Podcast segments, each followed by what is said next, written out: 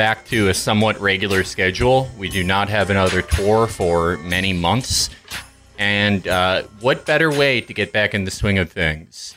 Uh, right, right around the silly time of year of April 1st, as tackling America's opiate crisis.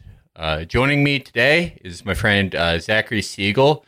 Uh, Zachary's work has been in New Republic, Nation, New York Magazine, New York Times Magazine, Vice, Slate, all over the place. Zach writes extensively about drug policy and specifically opiates and the opiate crisis exacerbated in the last 10 to 12 years. Uh, Zach, how are you today? Hey man, uh, yeah, doing doing well, all things considered. Uh, grim topic, but uh, an important one. I'm, I'm glad to to be on talking about it. Yeah, no, glad to have you. Um, this is a, a pretty a pretty broad task, but it seems like it, the since 2001 was really like the hinge point for opiates in America. You really see like overdoses and usage go up a lot after that. Uh, can you give a brief history in the advances and explosion in prescription that happened like right around after 9-11 yeah yeah it's a good place to start because yeah this is truly a crisis that kind of epitomizes the destitution of everyday life in america in the 21st century um like looking looking back at, at the history it, it just kind of feels like this weird feeling like this was always going to happen. Like all those get rich quick and deregulatory schemes from basically the like the 1970s onward. We're really just reaping what was so decades ago, and we're really getting our asses kicked by it today. And by 2001, Oxycontin was the most prescribed brand name drug for pain. And there's a lot of reasons why that happened. And by now, everybody knows the, the name of the Sackler family who owned Purdue, the company that manufactured Oxycontin. And there's a kind of like standard issue story that Purdue was this master marketer and manipulator, that they tricked every doctor into believing that their drug, which contained oxycodone, wasn't really addictive.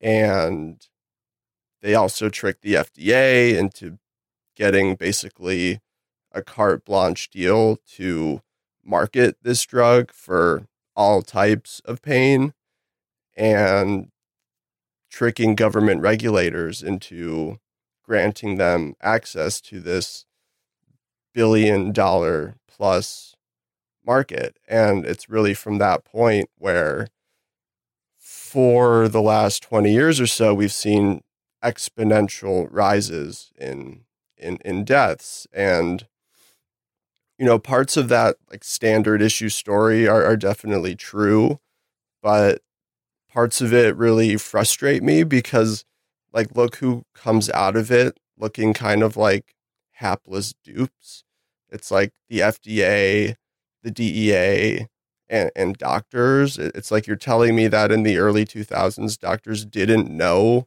what oxycodone was or that it wasn't a- addictive. Oxycodone was invented by some German dudes in 1916. It's a very old drug and it's the sole active ingredient in Oxycontin. And Purdue's so called innovation was just wrapping it in a fake extended release technology that could be licked off and wiped on your t-shirt like it didn't work and so like I, i'm willing to bet that the first day oxycodone oxycontin hit shelves that somebody crushed it and snorted it. And like yeah just from the jump from the jump it's incredible that this drug was like marketed as new when it's like a, a very old old drug. And and so yeah the the early 2000s it was just the FDA was captured by these corporations. And the whole medical supply chain you know they're they're the gatekeeper in it and they create the market they decide what goes on the market and what doesn't and what's legal for doctors to prescribe and what isn't. And yeah, so, and then there's the DEA, which literally sets the manufacturing quota for these companies and gives them uh, the amount that they could produce. And so, like at every step in the pharmaceutical and medical supply chain, there's tons of uh, government and hurdles and barriers between the product and the consumer, right? It, it's not like tobacco. Like you can't walk up to uh, a cashier and ask for a pack of, uh, you know, 10 30 milligram blues and, and, and walk away with uh, your oxycodone. Like that's just, it's not the system we have here. And so like it is absolutely just a fact in this story that it's not just Purdue and the Sacklers who are these greedy, evil uh, actors. It's the government totally failing us uh, and and its people like uh, unable to do the basic moral minimum duty uh, of like consumer protection um like that's that's really what the early 2000s looks like and it, it, it's sort of frustrating that like these all these big blockbuster investigative books and TV dramas like like like Dopesick. You know, everyone sees the Sacklers as as, as scumbags, and you know that's that's fine. They are, but like the sources for these books and the heroes of these TV shows are DEA agents and federal prosecutors, and they kind of pitch themselves as like the good guy regulator David fighting the greedy corporate Goliath and uh, it's it, like that's like that's the kind of whitewash story we're getting 20 years after the fact um and yeah like some of the best writing on that really is like Tarence Ray from the Trillbilly podcast and writing in the Baffler. Yeah. Like if you've read that piece, you know just how sick and twisted and corrupt the response to uh, the opioid crisis in places like Kentucky, you know, really, really, truly is. Um, yeah, but like it, it, it, it, comes back to yeah. the medical supply chain, and it just totally failing to uh, contain this. I, I, in two ways, I've been disturbed by the rise of these sort of like uh, tragedy porn opiate dramas in limited series. I mean uh, disturbed uh, because uh, this is another terrible thing that will be made, but further disturbed in the way that it's oh, this is the official narrative of it. This is the this is the uh, equivalent of a limited hangout for the opiate crisis, where there's just there's one group of bad actors. Everyone else, yeah, like you said, from the FDA to individual doctors to everyone else were just they were just fooled. They were fooled for 20 years straight, uh, not able to see what was going on in front of them. They, you know, as as you said, they uh, just did not know the effects of these drugs that had existed for decades and decades, long before they were born.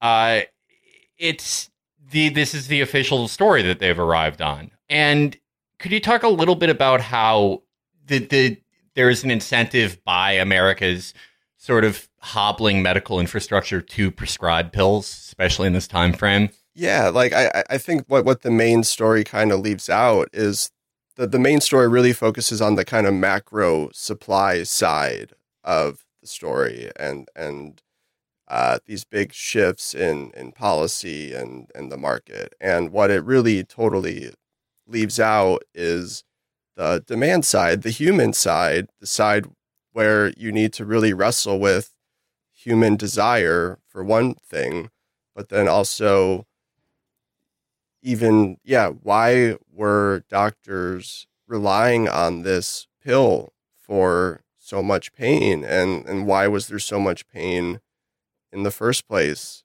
And and when when you get to these uh, questions, that's where things really get messy and, and really complicated and the standard story kind of starts to break down and and and certainly like by now places like West Virginia, Kentucky, the kind of these deindustrialized zones are, are considered the epicenter of, of, of, the, of this problem. And if you look at the population of the people who live in these places and the people who were getting these opioids, they were mostly middle aged slash aging Americans who, for the past decades, had really given their bodies to their labor.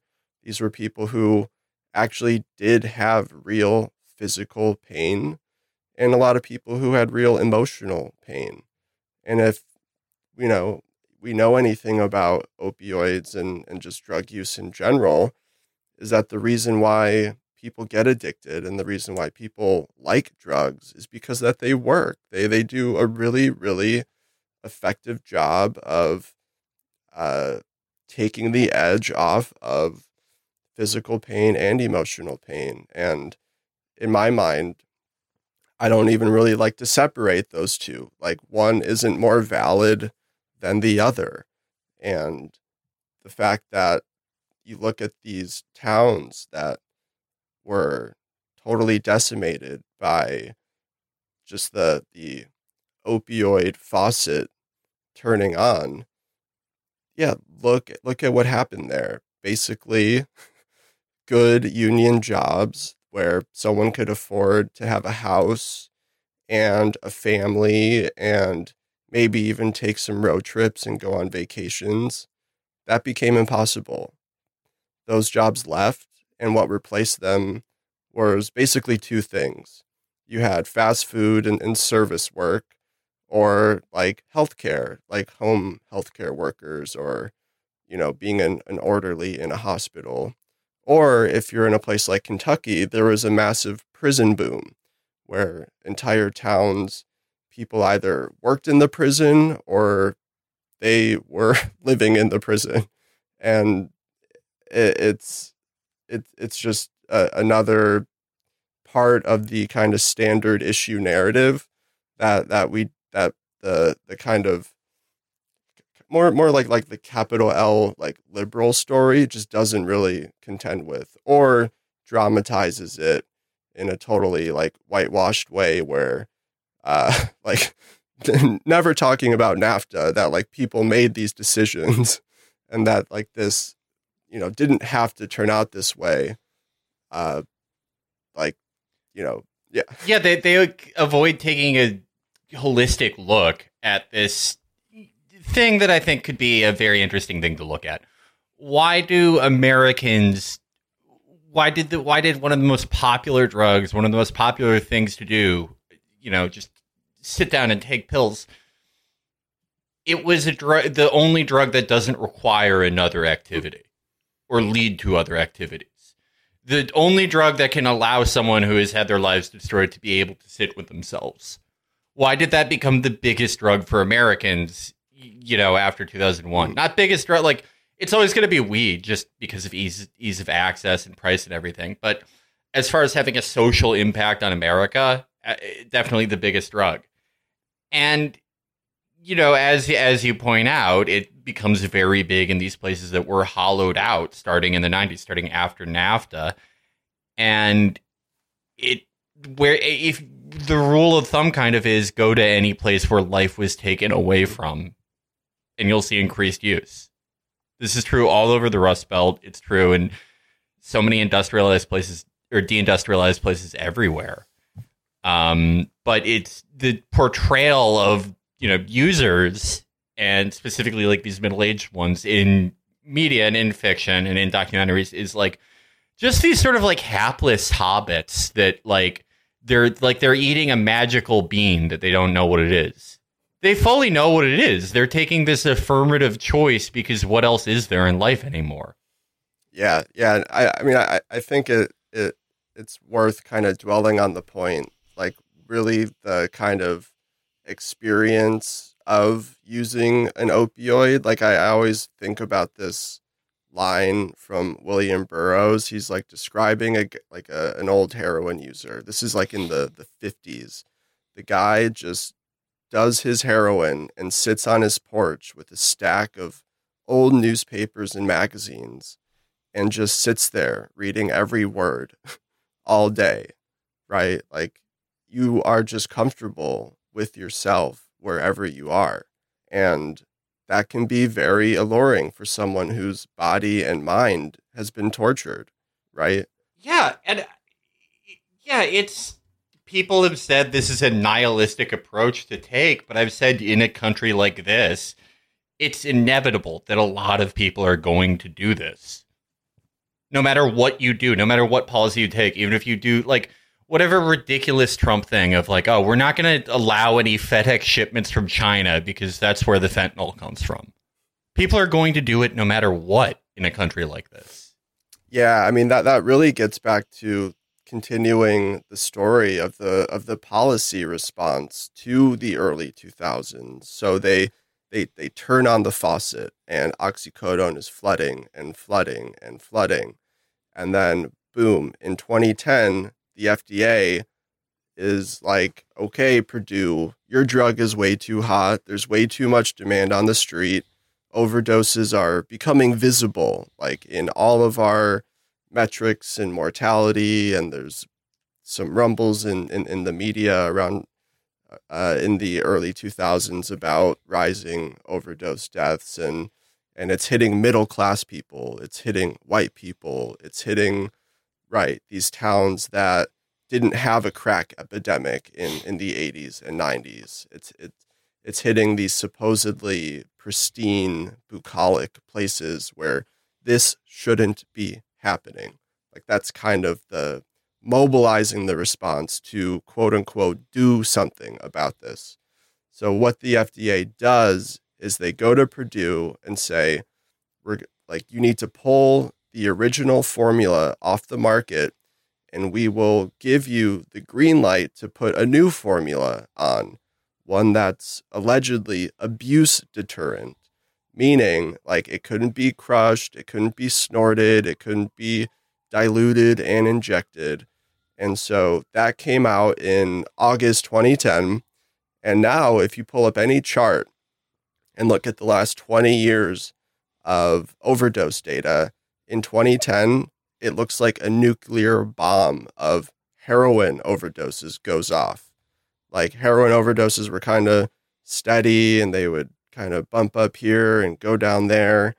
But in 2010, it's just a straight line up. And what the FDA policy wound up doing was basically creating a huge highway on ramp into the illicit market and so everybody who was using a pill that had at least a, a label on it, like they knew how many milligrams it was, they knew what its dose was and its contents and its purity and potency. All that was known.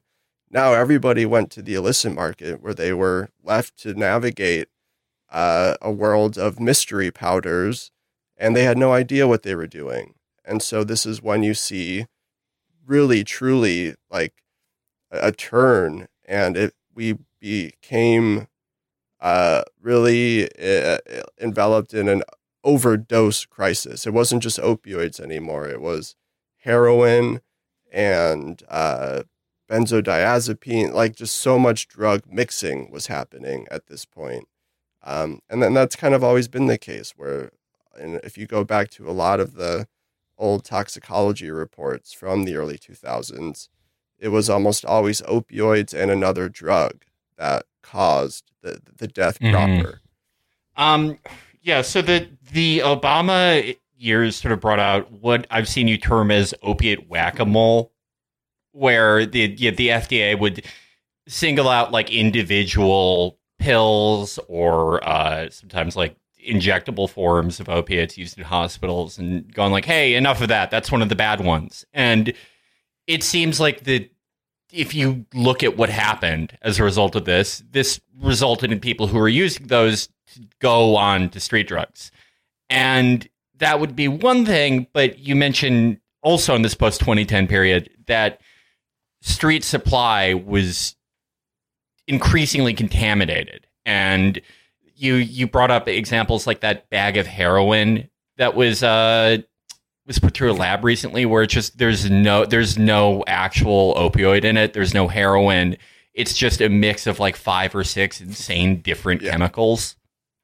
What how how and when did this happen to like regular street drug supply? Yeah, it, so after 2010, the the heroin market's booming and I would say around 2012, 2013 and especially in the East Coast mainly the Northeast and, and in places like Philly, but then also like down in Florida, you see the emergence of of fentanyl and, and fentanyl analogs.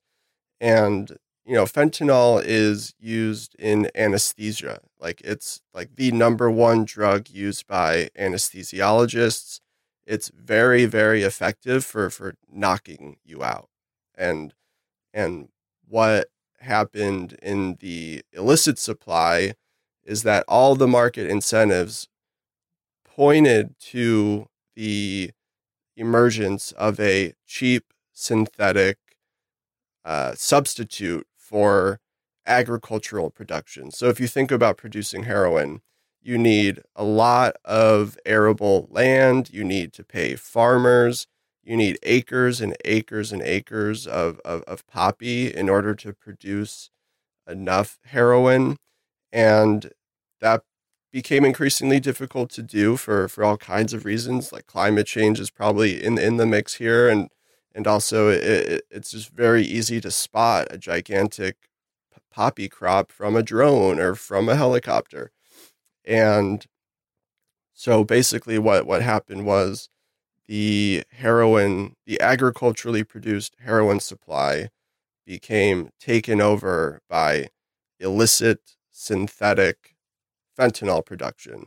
And so basically the same thing that happened with meth. They they stomped out all the the precursors like Sudafed and then what what happened with meth it turned to basically mass factory production and so all these precursors for now, fentanyl could be thrown into a factory style production, sent up north, and now you have a white powder that could be heroin, but instead has these ungodly potent synthetic analogs of, of fentanyl. And there's acetyl fentanyl or furanyl fentanyl, just like insane drugs that basically human beings have never used before ever and shouldn't even exist and are not have not ever been made or tested for human consumption.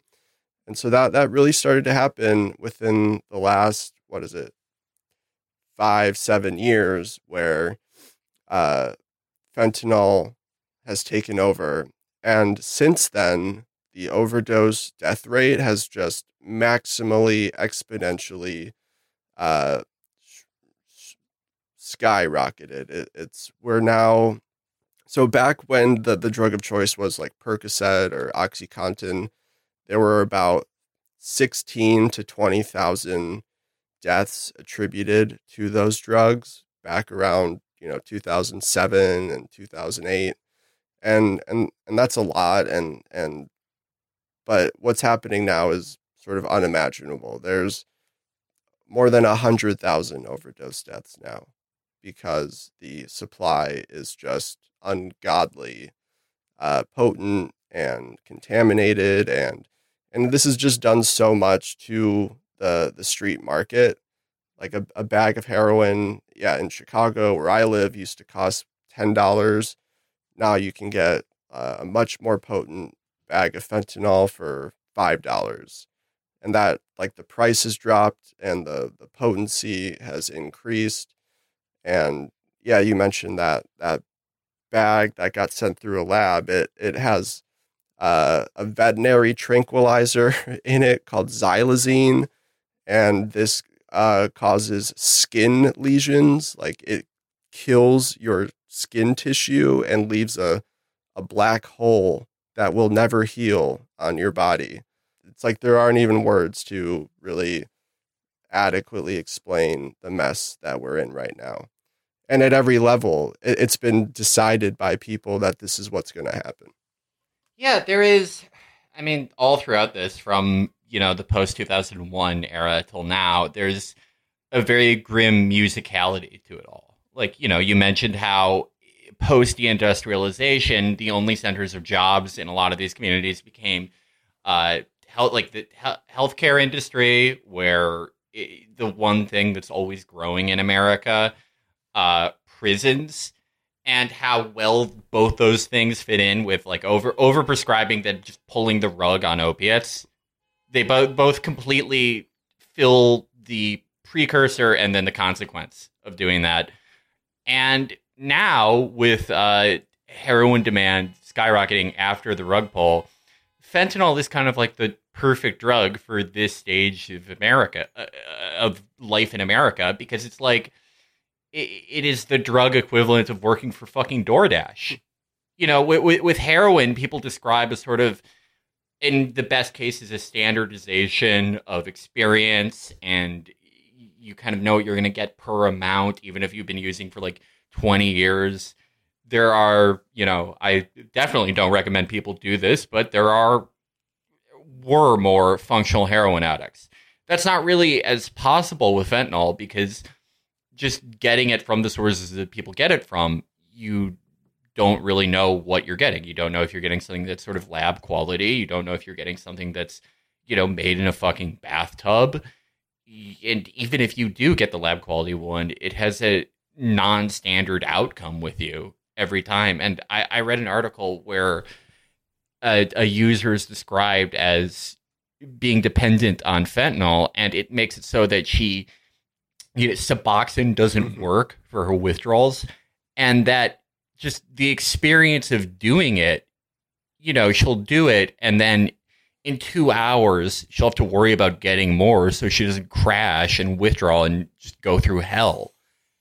And yeah, there's this again, yeah, awful musicality of every drug fitting every era of American life that it's in. Yeah, like I'm I'm I'm definitely not a, a drug warrior hawk by any means, but I really truly at this point believe that fentanyl, the emergence of fentanyl on the street and taking over heroin has just been a complete catastrophe.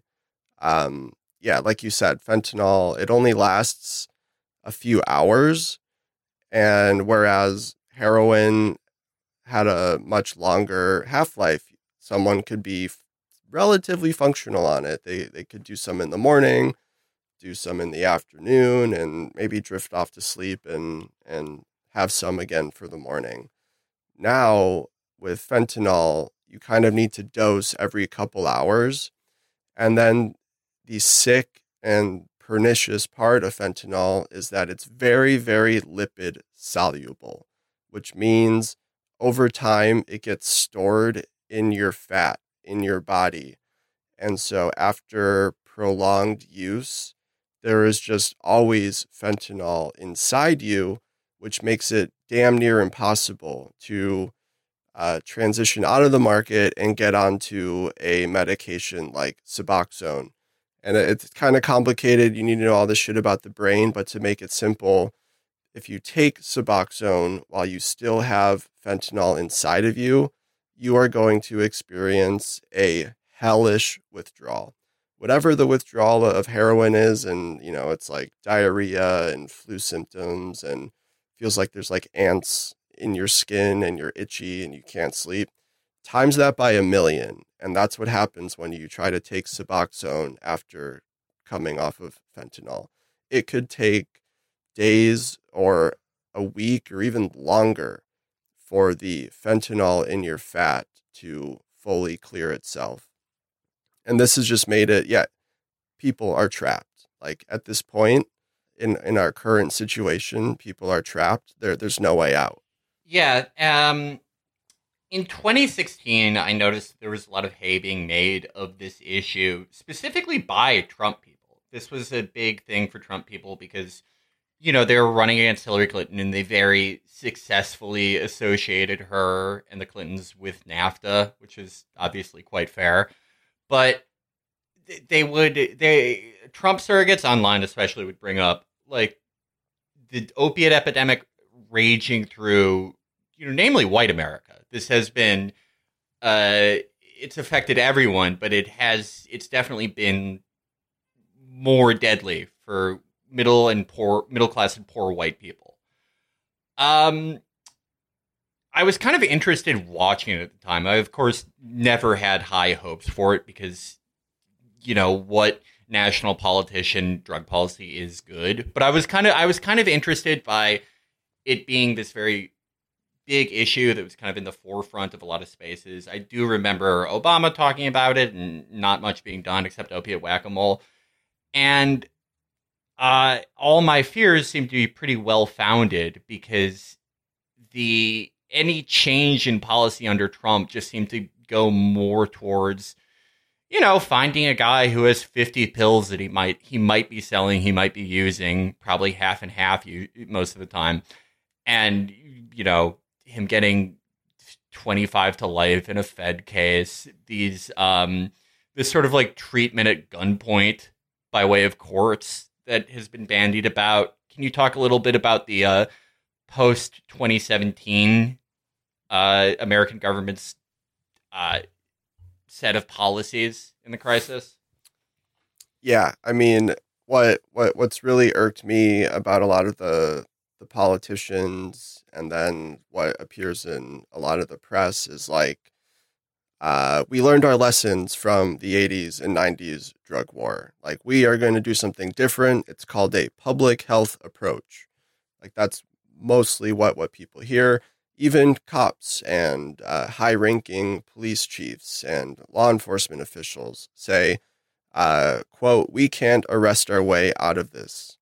And that there's uh, very much in a bipartisan fashion a synthesis between the public safety set, which is kind of a euphemism for law enforcement and cops, with the public health set, which is like epidemiologists and doctors and uh, treatment and, and things like that. And so, uh, what what we're in now is is really the, the yeah the kind of perfect synthesis of these two forms, where the uh, public health approach is very much still punitive and, and coercive on the, the users. And then there's this whole other kind of surveillance aspect to it where the pill mills in places like Florida that, that were just cranking uh, prescriptions out and, and flooding streets with, with pills, all that got shut down with the invention of prescription drug monitoring programs, which basically every single state has some version of this where doctors' prescriptions for controlled substances are uh, basically tightly monitored and they're go into a centralized database. And so uh, a local cop or DEA agent can kind of query this database and look for doctors that are prescribing uh, at you know some threshold above their peers and they can be labeled like excessive overprescribers and then their office gets raided or they query the system looking for users and doctor shoppers people who see a bunch of doctors and get a bunch of prescriptions. So you have just so many ways in which the prescription pharmaceutical legal supply has been restricted and heavily enforced, and doctors are being prosecuted, and uh, doctor shoppers, aka people who are probably really sick and need a lot of health care, are, are getting uh, yeah cases. So so that that's happening on on on one end, and then there's basically a, a, a huge drug court system. This totally separate system for uh, treatment and law enforcement kind of combined where uh, maybe you catch a case, you get a possession charge, and if you uh, abide by the drug court rules, which are set by a judge, then yeah, maybe your uh, case will be dropped. But it's so strenuous to to go through this process that basically demands perfect abstinence. Um, like addiction is very hard to to treat, and people are going to relapse. They're going to use, even if they're very earnest and clear eyed uh, about wanting to be in recovery and stay sober. There's going to be slips. Like people are human, people are going to make mistakes. It's very hard to just uh, you know, snap your fingers and, and kick and, and never use again. Like that's just not how any of this works. And if you basically, yeah, drop dirty, uh, drop dirty urine at any point in this process, you're going to jail. And the the sick thing is that where you're probably going to do like the same drugs but far worse even than what's on the streets. Yeah, or or you'll withdraw in jail and the nurses won't help you and the guards will laugh at you and you'll die from dehydration. Like that that happens all the time. Something totally preventable and needless suddenly becomes deadly in in a jail or prison. And yeah, it, it's uh it, it like like I said people really are are truly trapped and like there does there doesn't really seem like uh, any exit ramp out of this situation and and like the best way to treat opioid use disorder, and, and people don't like to hear this, and probably out of some kind of like Protestant ethic, but it's to prescribe people opioids. Like that's the best way. Uh, Suboxone, methadone, these are opioid medications, and they offer somebody who is habituated to opioids a legal, regulated, safe dose that they could take every day and completely function on. Um, but uh, yeah, like in, in, in America, especially, this is looked at as evil or a crutch or uh, a, a cheat code because the person didn't didn't suffer didn't suffer enough. Um, it's it, like this these medications are totally totally over regulated and very hard to access. And and now with fentanyl, they don't even work that good, and we need new ones, and we need better ones. Yeah, I mean that a lot of the conservative sphere people who were like pretend had one very tough year of pretending to care about the opiate crisis in 2016 because they could pin it on on uh, the Clintons. They have instantly turned around and you know made hay out of any harm reduction program that's happening anywhere in America as you know, it instantly goes back to 1985, where you're going, "Oh, Democrats are giving drugs to people." I wish, I wish that was happening more. There would be tens of thousands of people who are still alive. Literally, like I, I've, I, I remember there was something I retweeted from you a while ago about yeah, opiate whack a mole, and someone replied to me. One of my uh, thousands of bad repliers goes, "Oh, so, so should we just do nothing?" And it's like if we had done nothing starting in 2012, hundreds of thousands of people would still be alive, like it or not. I mean, it's yeah, that everyone wants a solution, but only one that makes them feel good. Yeah, and and that, that's what I've learned reporting on this stuff for the past five, ten years or so. Like being in the trenches, it, it's it's a world of moral and ethical gray areas, and like yeah, some stuff is uh, you know, going to make people offended, but we don't legislate based on someone's personal preferences. It's like if you don't like abortion, sorry, like it, it has to happen. Uh, and with with harm reduction, people constantly just re- replied to it saying this is enabling, this is condoning drug use. Uh, they, they think syringe programs somehow lead to worse outcomes. And it's like, do you want someone to die from HIV? Like, what do you want more people to get hepatitis C? Uh, like, what it, the the arguments against it become insane, and and and the the that's just like where the the, the kind of cruelty is now. Like the there was a measly $30 million set aside by the federal government to fund syringe programs that that give users sterile injection equipment and some of those kits may also contain uh, little glass pipes for, for people to, to smoke meth or crack or even fentanyl out of. And everyone went apoplectic because suddenly now the Democrats are distributing crack pipes and uh, in the name of racial justice, they're, they're, they're giving people crack pipes. And that was, that was the line. And the, the, the Biden, the Biden White House caved, instantly folded.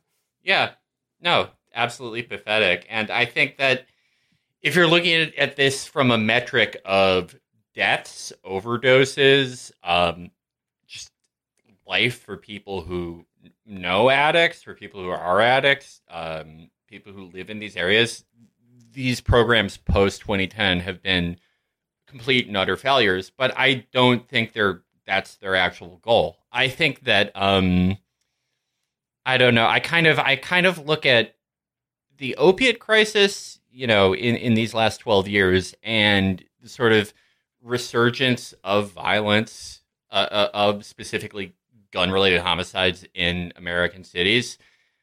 I don't look at them as related, but I look at them as both consequences of a very similar policy. And that policy goes all the way from municipal to the federal level.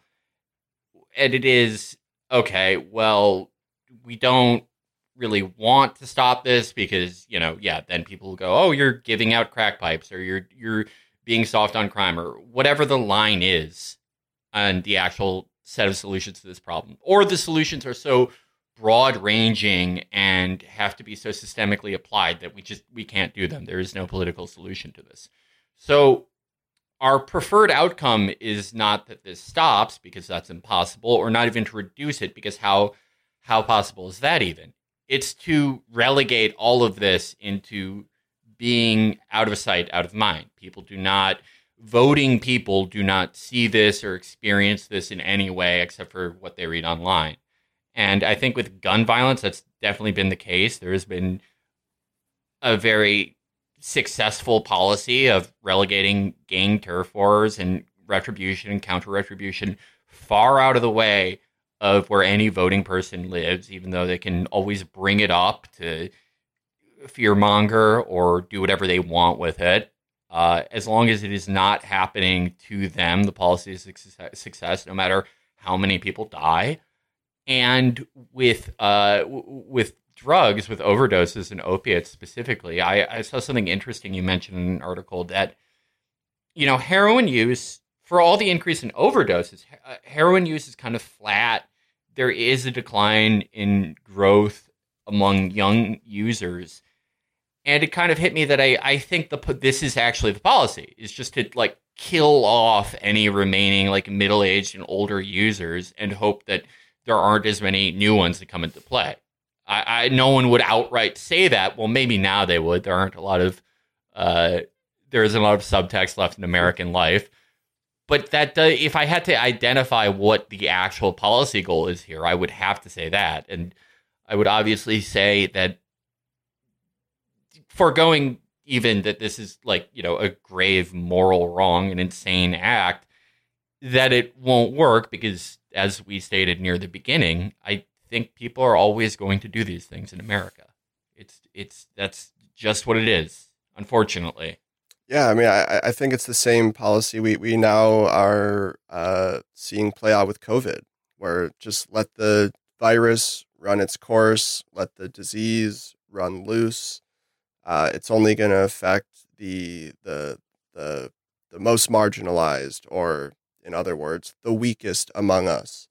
Um, and the yeah, the grimmest outcome, and the one that seems quite likely to be where we're headed is the overdose crisis will will run its course. And if say there's 2 million active injection drug users living in America now and there's more than 100,000 of them dying every year well how much longer can this go on for before the population is wiped out like that's unconscionable but yeah it's happening Yeah, no, that is the only solution to these problems in America anymore. Is just hope that you run out of people that the problem is happening to. And of course, all along the way was completely avoidable. Every step of it. I mean, I, I um, I've seen you and other people bring up that um, the reason that a lot of these pills were prescribed in the first place was that the American uh, healthcare system, specifically health insurance, would rather you know pay for a very cheap pill than pay for any course of treatment. That was avoidable. Um, the the overprescription that took a lot more bad actors than just the Sacklers. That was avoidable. Um, the FDA, how they they conducted themselves until about 2012, very avoidable. The whack a mole that's led to people doing this completely tainted street supply that was not enough to meet the demand of people who were had the had the rug of their drug of choice pulled from them. That that could have not happened, and now any deaths that happen from people using dirty needles, people from people not having safe sites to shoot up. Uh, it, it could all be avoided. But when it's all said and done, I mean, none of the authors of the post 2012 policy, they'll, I mean, they'll go in and out of the pharmaceutical industry and back into like the being the drug czar in whatever administration. Again, it'll keep happening. No one's no one even attaches the names and faces of the originators of the these shitty policies to the people. No one even really pays attention. This is just like a problem you bring up every few years because you can pin it on one candidate or one set of bad actors when really it just it's kind of everything and it's every every part of our system contributed to it.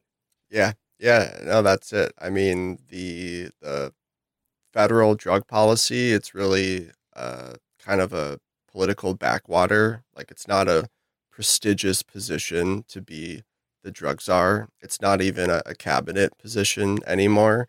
So, like, yeah, it doesn't get much coverage, doesn't really get talked about. I get all these press releases from the ONDCP, which is the Office of National Drug Control Policy, kind of boosting and touting all the, the things they're doing to tackle this problem. And nothing that's happening right now is, is going to make a dent in this. And it's, uh, yeah, like we're even at the point now, I think, where it's not even people with uh, long term severe drug addiction per se who are dying. It's the, the West Point cadets who went on spring break in Florida and bought a bag of cocaine, but it turned out to be fentanyl. And now they're all, yes, like face down having overdoses and they need uh, Narcan to, to, to get revived. It's like, it's, it's some kid who thinks he's taking a Xanax in high school, but that pill is counterfeit and now it's fentanyl. And so like the more that that's happening, it's, it's to boomerang into more, I think, repressive, hawkish policies where, you know, this 30 year old kid in guy in, in Mississippi just got a hundred twenty year prison sentence for, for having uh, counterfeit fentanyl pills caught on him. You know, it's like that's that's where this is going. The the final thing, just on kind of a lighter note, Please. is me and you have both enjoyed the cop stuff. Just I've seen it since 2013. I think that's about when it started. Of you know they raid a drug lab or what they call as a drug lab. Really, they're just finding like 50 perk 30s that are really just fent pills. Someone pill pressed into, uh, and passing out and saying they had a fentanyl overdose from inhaling the air around them like hosing each other down in hazmat suits, giving each other Narcan. Um, I've always thought this was very funny. I mean, I think everyone does. And I was kind of thinking, like, well, you know, why do they do this? And I think the immediate answers are like, they're kind of obvious to me. You know, cops like to overinflate the level of danger they're exposed to. it makes a pretty mundane thing of a like drug bust where you don't find anyone seem suddenly seem exciting and dangerous. But uh, after this conversation, maybe they have kind of a dual purpose. I mean, if you like fentanyl is terrible and it's been responsible for the deaths of tens, if not hundreds of thousands, as it's replaced other pre-existing drugs. Um, but I think this like overinflation of the type of threat it poses and how it just if you touch it, it just instantly kills you. I think it's like it sort of characterizes drug users then as like not human, right? Like, okay, if these brave cops have to be like hosed down and given Narcan and CPR for just like being around it, for letting like a little dust from a packet touch their skin, then the guys using this, they have to be like hollows from Dark Souls. Yeah, no, I mean, it's it, it has been absurd to watch the inflated, totally bonkers threat that that cops see fentanyl as. But yeah, like that actually does have really very visible downstream consequences on the users. For for one, if you think you're going to overdose by giving CPR to someone who just had a fentanyl overdose, then you're not going to help this person for sure, for one thing. But then also, yeah, it it it it it it, falls back onto to users and and it, it and it, in a in a really weird way, it's like the it's not the users who are at risk of of dying from overdoses from this it's the it's it's the cops who are trying to save them. Like they're the ones who are who are who are really at risk, and it's